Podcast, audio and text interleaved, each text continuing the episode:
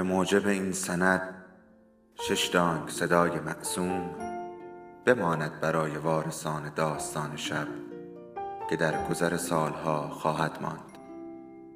ارادتمند داستان شب.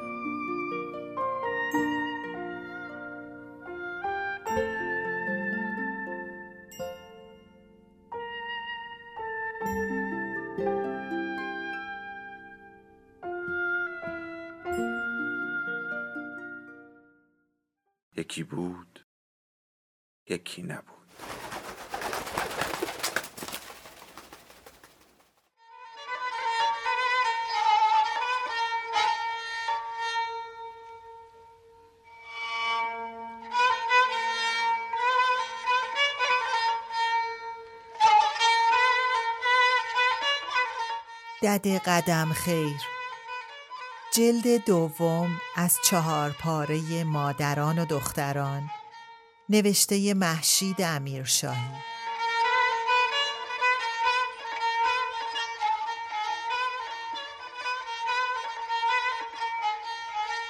فصل نهم. با اینکه معید الاسلام فقط به قصد طرح مشکلش به خانه سردار مفخم آمده بود تازه حوالی غروب که سرور بسات دود و دم را آماده کرد و آن دو بر تشکچه ها نشستند و بر مخده ها تکیه زدند معید موضوع را به میان کشید.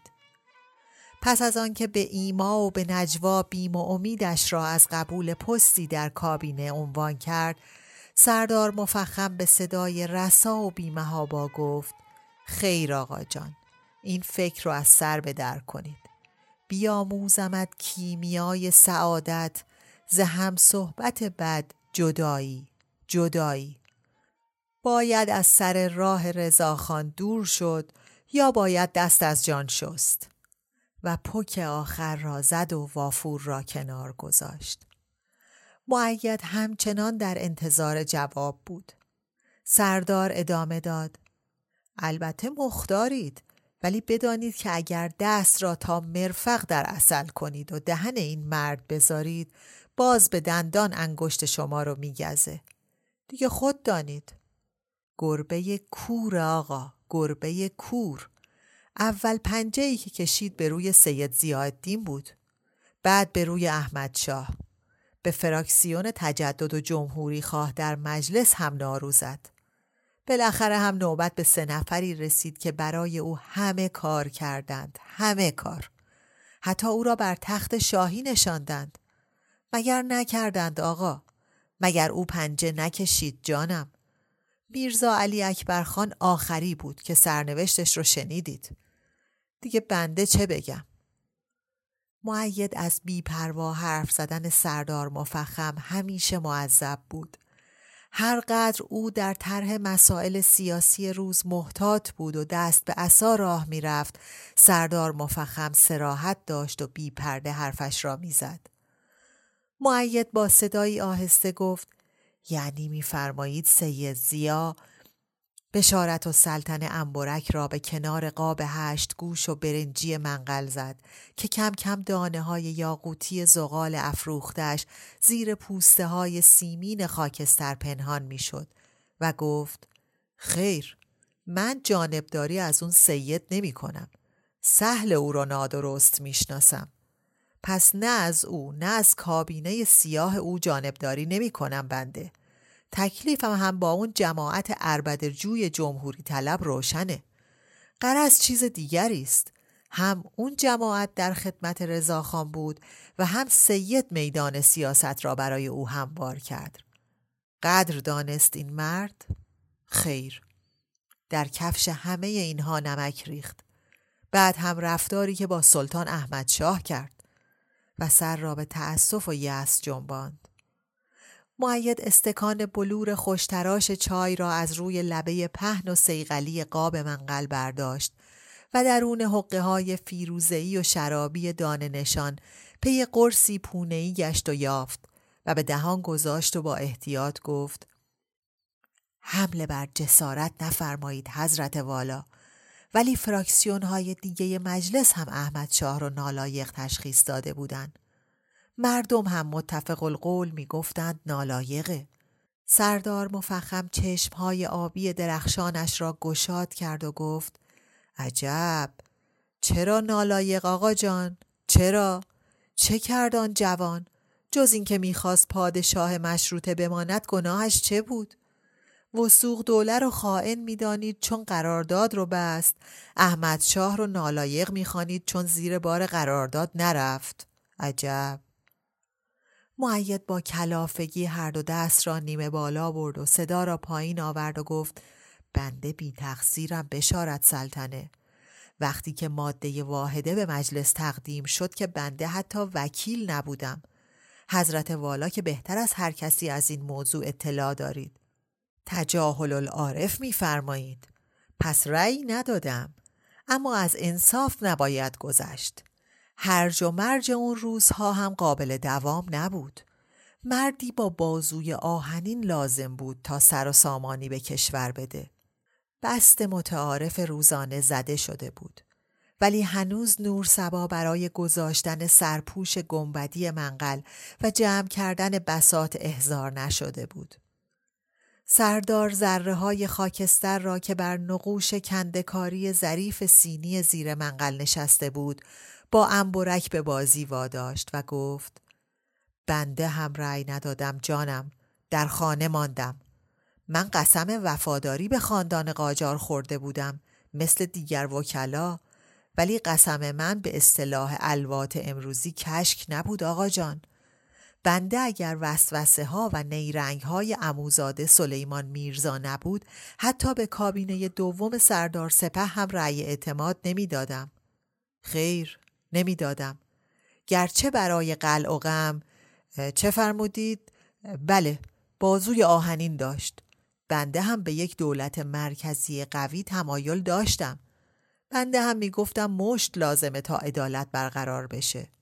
شما مقصودم شمای نوعی است مشت را چسبیدید و عدالت را رها کردید خیر جانم خیر خدمت به رضاخان عاقبت نداره قرض خدمت به ملت قربان نه به شخص.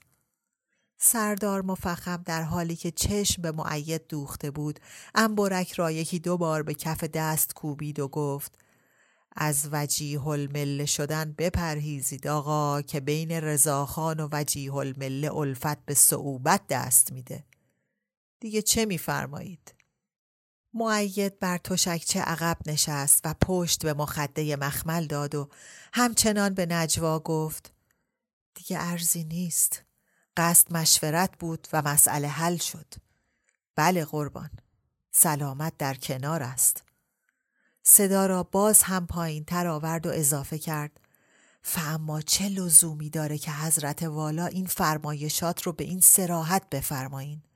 به این سرایدار خانه شما چه اعتمادی قربان احتیاط شرطه سردار مفخم وافورها را در جلد چرمی گذاشت و در جعبه چوبی منبتکاری جا داد که برای سیخ و انبرک و قوطی تریاک هم جاسازی داشت و گفت احتیاط چه؟ دیگر چه گربه رقصانی با من می‌تونه بکنه این رضاخان؟ هر تاق و ترمبی می‌خواست بکنه با من کرده لقبهای من را هم که این مرد از من گرفت با یک قیام و قعود. این تهمانده جان رو می‌خواد. بسم الله. حرفی نیست. خیر. بی حاصل بود صحبت با بشارت و سلطنه. دردی از این حرفها دوا نمی‌شد. یحتمل درد سری هم میافزود. بله. بی حاصل است این حرفها. معید با کسب اجازه از سردار از پای منقل برخاست و پشت به بخاری دیواری ایستاد تا وقفه ای در صحبت بیفتد و او بتواند موضوع دیگری را پیش بکشد. کار انتقال امیرخان به مرکز به کجا کشید حضرت والا؟ شما اطلاعی دارید؟ ما که هرچه کردیم منزل ما نماند. از ما اصرار و از او انکار. با امیرخان معید به شور ننشسته بود. جوان بود و کم تجربه. علی اکبر خان هم که دیگر دستش از دنیا کوتاه شده بود. پس چه فایده از شور؟ خیر، بیفایده بود. احتمال پیشنهاد پستی مسئول هم کم کم داشت از میان می‌رفت فبه ها. شایع بود که متین و دوله هم غضب شده است و عاقبت خوشی در انتظارش نیست. باید به روال همیشه آهسته رفت و آهسته آمد و کاری هم به کاری نداشت. سردار مفخم هم از جا بلند شد و دانه های خاکستر را از زانو تکاند و گفت تا کار انتقال درست بشه که در تهران میمانه. باز فرصت دیدار خواهد بود. این سفر رو میل داشت با خانم مرحوم میرزا علی اکبر باشه. به علاوه خانم منور و دوله گویا قصد نقل مکان کرده و حضرت امیر می‌خواد خانه فعلی ایشان را اجاره کنه تا مهرولیا بعد از فارغ شدن با بچه در آن خانه وارد بشه. و نور سبا را صدا کرد. پس از برچیده شدن بسات منقل و رفتن معید الاسلام سردار مفخم پوستین فنک را بر دوش انداخت و کفش خانه پشمینه ای به پا کرد و هیزمی به بخاری دیواری افزود و مقابل آن بر صندلی راحتی نشست و منتظر ماند تا نور سبا شام مختصرش را بیاورد. خانه کوچک بشارت و سلطنه را در تهران سرایدار و زنش اداره می کردن و در اقامتهای شاهزاده در پایتخت سرور و نور سبا در خدمتش بودند. نور سبا از قدیم و ندیم یعنی پس از ازدواج با سعید در هر دو خانه خانه سردار و خانه امیرزاده یکسان صاحب خانه بود. شوهرش سعید که غلام بشارت و سلطنه بود چه قیامتی بود از قامت و چه حکایتی بود از جمال. به مجسمه ای میمانست که سراپایش را از آبنوس و شنگرف تراشیده باشند. زبان زده خاص و عام بود و انگشت نمای بزرگ و کوچک بس زیبا بود. به علاوه در آدابدانی نظیر و عدیل نداشت و در حرکات و رفتارش خصلت و وقار شاهان بود. سعید آن قطع جواهری بود که بر تارک تاج می نشیند. جلالی که او به سرای شاهزادگان می بخشید کم از اعتباری نبود که از آن خاندان کسب می کرد. اگر به آن سر نبود با آن سر به سر بود. سعید فقط محرم بشارت و سلطنه نبود. در خانه تمام فرزندان اسحاق میرزا محرم بیرون و اندرون بود و روی خوش و خنده خوش و رفتار خوشش روشنی بخش این اندرون و بیرون. سعید نور سبا را که کنیز امیرزاده بود از میان دیگر کنیزان به زنی برگزید و سرور میوه آن پیوند بود. همه حاج سعیدش میخواندند چون در شب عید قربان زاده شده بود. اما بعد روزی که سلطان احمد شاه در قزوین به خانه بشارت و سلطنه وارد شد از همه می‌خواست که او را سعید سلطان خطاب کنند. می گفت قبله عالم به لفظ مبارک به این غلام لقب عطا فرمودن. دیگران ملک و جواهر و اشرفی میدن تا لقب بگیرن. خطا میگم بگید خطا میگی. قبله عالم بدون تحفه و به لفظ مبارک مرا صدا زد سعید سلطان. خانه و زندگی سردار مفخم در قزوین هم بسیار محدود شده بود. از چندین جریب باغ قدیمی فقط باغچه‌ای و گلخانه‌ای برایش مانده بود. ظروف بلور و بارفتن درون صندوقها جای گرفته بود جار و اساس تالارها و سفرخانه ها در بوغها و بوخشه ها خفته بود. در اتاقهای اندرونی تماما بسته بود جز آنهایی که در اختیار ماه منظر خانم دختر ماه رخسار خانم بود. فقط خوابگاه و دفتر کار سردار به صورت سابق برجا بود. حالا مدتی بود که از مراجعین در اتاق پنجدری پذیرایی می‌شد. دیگر به چه کارش می آمد آن تجملات؟ هنوز خط و نگار زیافت های گذشته بر در و دیوار خانه قزوینش بود. هنوز رد گذر کالسکه ها بر خیابان باغ نقش داشت. هنوز شلپوی پا افزار مهمانان بر پله های ورودی پژواک داشت و سراغ پایشان بر قالی سرسرا خواب و بیدار می‌زد. هنوز راه میانبر بین آشپزخانه و سفرهخانه شمیم دارچین و عطر زعفران با خود داشت. هنوز گنبد تالار پذیرایی از زخمه تار درویش خان و آهنگ قصیده های نقض ملک و صوت داوودی عارف در ارتعاش بود. چه شبی بود آن شب که عارف می‌خواند نمی‌دانم چه در پیمانه کردی تو لیلی وش مرا دیوانه کردی. دیوانه کرد همه را. عجب شبی بود آن شب که با سحر پیوند خورد و خواب به چشم احدی نیامد و تا طلوع آفتاب کسی به بستر نرفت و می شبانه جای به سراحی صبوهی داد.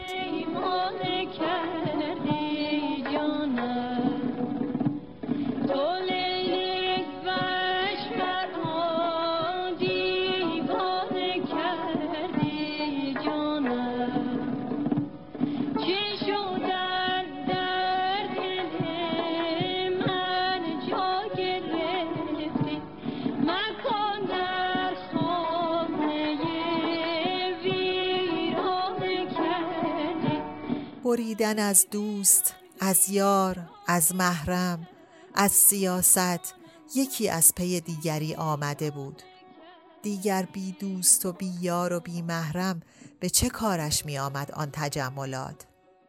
از تجملات هم برید و تنها این بریدن بی تلخی و بی افسوس بود. خودش بود و خودش سردار مفخم. فرزندی نداشت جز دختر خاندهش مهر اولیا که به مال و منال چون گرد و غبار نظر می کرد و هیچ نمی خواست جز آنکه او تا آخرین نفس بریزد و بپاشد و ببخشد. و آنقدر هنوز از جیفه دنیا برای بشارت و سلطنه مانده بود که تا دم واپسین چنین کند. مگر بستر شست سالگان تا گور مردگان چند قدم فاصله دارد؟ بریدن از عارف در سال وبایی پیش آمد. در آن سال سردار مفخم هم حکومت قزوین را داشت و هم ریاست تلگراف خانه را. سیاه سالی بود آن سال وبایی. سال قحطی، سال دمپختکی، داس بیماری و نداری به خرمن زندگی افتاده بود و درو می کرد و مرده در کوی و برزن چون برگ ریزان خزان می ریخت. در ولوله آن روزها بود که نایب و صدر به دیدنش آمد و از ورود عارف به شهر خبرش داد و گفت مشکلی داره عارف و استدعا کرده که حضرت والا به دیدنش بره. بشارت و سلطنه دوستی چندین و چند ساله با عارف داشت. هم شهریش بود این شاعر طلایی هنجره نازک طبع. با خلق و خوی او آشنا بود که به هیچ میرنجد و بیتابی و بیقراریش را می شناخت که از یک لحظه درنگ برانگیخته می‌شد. اینها همه یک طرف شوق دیدار دوست یک طرف مدتی بود که پای صحبت او ننشسته بود و آواز ملکوتیش را نشنیده بود نیاز داشت که از آشوب و درد آن روزهای پرمرگ و میر به نفس جانبخش و مسیحایی او پناه ببرد. بنابراین به محض گرفتن پیام برخواست و راه خانه عارف گرفت. عارف از تهران رسیده بود و ماجراها از پای تخت بلا زده داشت. به جای دوا و درمان سر کوچه ها قرآن آویزان کردند تا جلوی شیوع مرض را بگیره. بر کشان آخونداست که امسال دو محرم و سفر دارن. بالای منبر به ریش تراشا بد میگن که اینا باعث قهر الهی شدن. میگن میکروب وبا از پاچین و پوتین برقیه که زنا پا می‌کنن. گروهی از حکام شهر فواهش بخت برگشته رو مسئول بروز وبا می‌دونن و نجیب های سر آب منگل و کوچه قجرا رو خرکشان از شهر بیرون کردن. بعد هم علمای امت با کپکپه و هیاهو به جهت رفع بلیه از مردم به طرف مسلا راه افتادن. بشارت و سلطنه گفت حالا هم شهری با این شکایات به قزوین برگشتی که باز ملاها تکفیرت کنن و من طبق معمول سنواتی برات سینه سپر کنم. عارف گفت نه بشارت نه درد دیگه ای دارم. و داستان را گفت که زنی است از زیبایی بدر تمام در دفسفشانی رقیب زهره از رعنایی سرو سهی در کمیابی ستاره سهیل و چه و چه و چه که در تهران فلان او را برده بود و حالا در قزوین بهمان او را نشانده است. اما چه نشاندنی؟ صد رحمت به محبس و قل و زنجیر. این بهمان نامردی است در رزالت بی نظیر از شقاوت بی همتا در خصت بی رقیب از کراهت یکتا و چه و چه و چه. بالاخره سردار مفخم پرسید از من چه توقعی داری؟ عارف با پریشانی گفت این فرشته را از چنگ اون دیو آزاد کن و قبل از اینکه بشارت و سلطنه بتواند حرفی بزند اضافه کرد. الان هم این پری رو اینجاست. خودش میاد که دامن تو بگیره. و بیدرنگ در اتاق مجاور را باز کرد و زن را به حضور سردار آورد. زن به سیاق خانمهای عثمانی حریری نازک بر سر و رو انداخته بود که بر رو و سر و زلف را نمایش می‌داد و قمزه و کرشمش از گیسو و رخسار هم نمایانتر بود. بشارت و سلطنه دل عاشق پیشه و چشم زیبا پسند داشت ولی در آن بانو جمالی ندید و در آن زمان به همسرش اشرف و سلطنه عاشقتر از آن بود که زنی دیگر به دلش راه ببرد و در نظرش جلوهی داشته باشد. به علاوه ذهنش آشفته حوادث روز بود. از سر ادب و برای جمع کردن خاطر پریشان عارف گفت خانم جان هم شهری من این عارف ما دلنگران شماست. خانه من رو خانه عارف بدانید. قدمتان آنجا بر چشم ما. در آن خانه کسی جسارت نگاه چپ به شما نخواهد داشت. و از جا بلند شد. دل عارف به شور افتاد. دلدار آشکارا از سردار دلبری می کرد. اگر این شهزاده آبی چشم ثروتمند و سخاوتمند هم نظر لطفی به زن بکند دیگر کی و کجا معشوقه به او گوشه ابرویی نشان خواهد داد. آشفته حال تا آستانه در به بدرقه سردار رفت و به هنگام بدرود نگاهی حاکی از شک و تردید به بشارت و سلطنه کرد و به لفافه گفت نماند ناز شیرین بی خریدار. اگر خسرو نباشد کوهکن هست. سردار مفخم با لبخند جواب داد در مورد این شیرین خسروی در کار نیست. کوهکن هم تو هم شهری. کوهکن هم تو. و سوار کالسکش شد و به راه افتاد. غروب که به سرا بازگشت محشری در خانه به پا بود. بیرونی و اندرونی در هم ریخته بود و صدای جار و جنجال از همه طرف بلند بود. وحشت سردار را گرفت و نفهمید چگونه خود را به امارت کشاند. نکند وبا به این خانه هم سر کشیده باشد. اشرف کجاست؟ اشرف سلطنه کو؟ اشرف و سلطنه در تالار روبرویش ایستاده بود و سراپا می لرزید. سردار مفخم به طرفش قدم برداشت اما همسر خود را پس کشید و با خشم صدا را بالا برد و گفت بشارت حالا دیگه زن به بیرونی میاری؟ از روی من شرم نداری؟ حیا نمی کنی؟ مگه تو قسم نخوردی که غیر من به زنی نگاه نکنی؟ مگه تو و صدایش شکست و اشکش سرازیر شد. سردار مفخم که خیالش از بابت ابتلای اشرف و سلطنه به وبا فارغ شده بود و بیپایه بودن وحشت اولیش را عیان می‌دید سبک بال بر نیمکت نشست و بی اختیار خنده را رها کرد.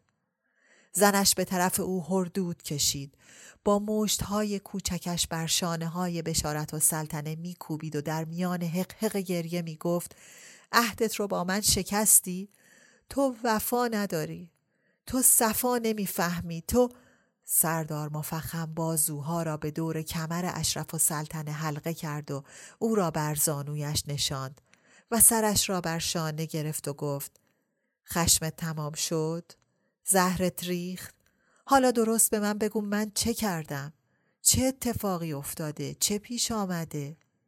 اشرف و سلطنه بی آنکه سر از شانه همسر بردارد یا گریه را قطع کند گفت فایده نداره بشارت خودتو به کوچه علی چپ نزن من همه داستان رو می‌دونم اگه فقط خبر زنوستا بود باور نمی کردم اما به چشم خودم دیدم تو بیرونی نشسته بود. هفت قلم بزک کرده بود و تو رو حریر انداخته. و زاریش اوج گرفت. غذایا به تدریج دستگیر سردار مفخم شد و قاه قاه خندش بر های های گریه اشرف و سلطنه پیشی گرفت. اشرف و سلطنه از سر عجز و غضب باز سعی داشت که بر سینه سردار مشت بکوبد. ولی سردار دستهای او را در میان دو دست گرفت و بوسید و از حسادت اشرف و سلطنه دلش به قنج رفت و با خنده گفت عزیز دل من اون خانومی که تو دیدی از دوستان عارف قزوینی است که تازه مراجعت کرده. این زن رو او به من سپرده و از من خواسته که به او پناه بدم.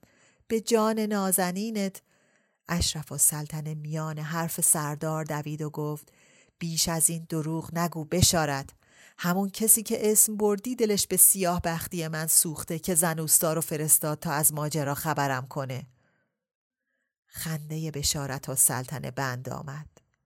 زنش را از روی زانو بلند کرد و در کنار خودش بر نیمکت نشاند و پرسید چه گفتی؟ عارف قاصد فرستاده که به تو بگه من زن به بیرونی آوردم؟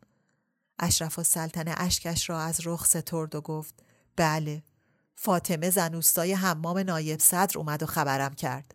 چون من باورم نمی‌شد گفت عارف گفته اگه قبول نداری دو قدم برو تا بیرونی و ببین. که به پای خودم اومدم و به چشم خودم دیدم. دوباره اشرف و سلطنه قصد زاری داشت که فریاد سردار مفخم که سعید را میطلبید راه بر اشک و آه او بست. حاج سعید! به فراش باشی بگو فورا بیاد. نه نه با فراش باشی کاریم نیست. میز باد منشی کجاست؟ خیر از او هم کاری ساخته نیست. کاغذ و قلم منو حاضر کن. لازم نیست لازم نیست. خودت به خانه این پدر سوخته برو. از طرف من به او بگو فقط اموغلی ایرج میرزا جنم تو رو شناخته بود. بگو و برگرد. نه نه کافی نیست. براش بخون. برو عارف که مهر از تو بریدم به ریش هرچه قذوی نیست ریدم. بخوان و برگرد. سعید گفت اطاعت امر نواب اقدس والا. و در همان جا ایستاد. بشارت و سلطنه گفت از این پس هم در این خانه به روی این مرد بسته است. دیگه به اینجا راه نداره این پدر سوخته فهمیدی؟ سعید باز بیان که آزم شود تکرار کرد اطاعت. سردار نگاهی به سعید کرد و گفت منتظری؟ سعید جواب داد این غلام جسارت توهین به ریش قزوینی رو نداره نواب اقدس والا. سردار مفخم سیبیلش را جوید تا لبخند بی اختیارش آشکار نشود و گفت بسیار خوب. من خودم بر کاغذ می نویسم ببر و به دست خود پدر سوختش بده. حق با ایرج میرزا بود. ای دست به کاسه مشت به پیشانی ای نمک به حرام. من از شدت نادانی سعی داشتم رفع نقار از ایرج بکنم و او رو با تو آشتی بدم. برو حاج سعید برو که دیگه نمی‌خوام چشمم به این مرد بیفته.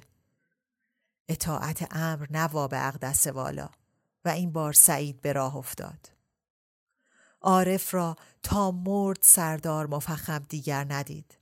زخم رنجش نه آنچنان عمیق بود که مرهم بپذیرد. این چه کاری بود که کرد؟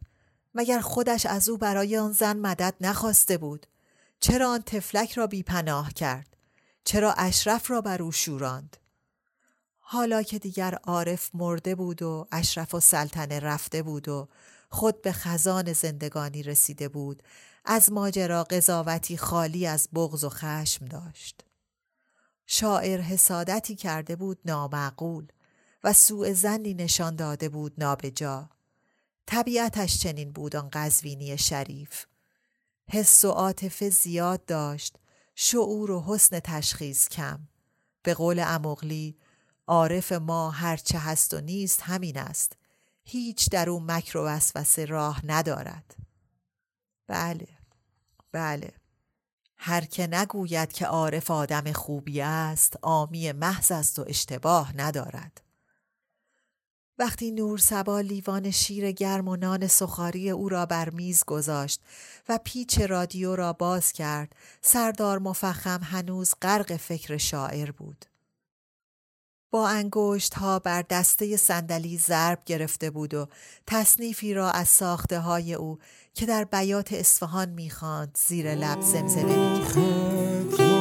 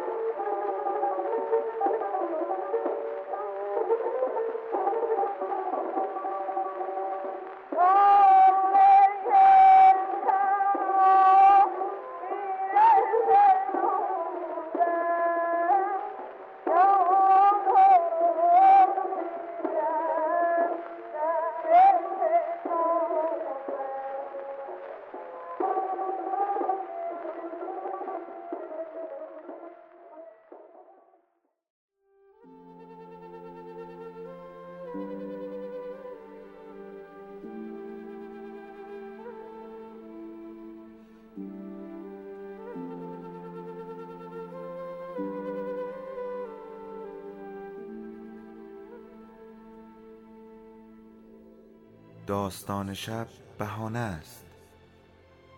برای با هم بودن دور هم نشستن شنیده شدن.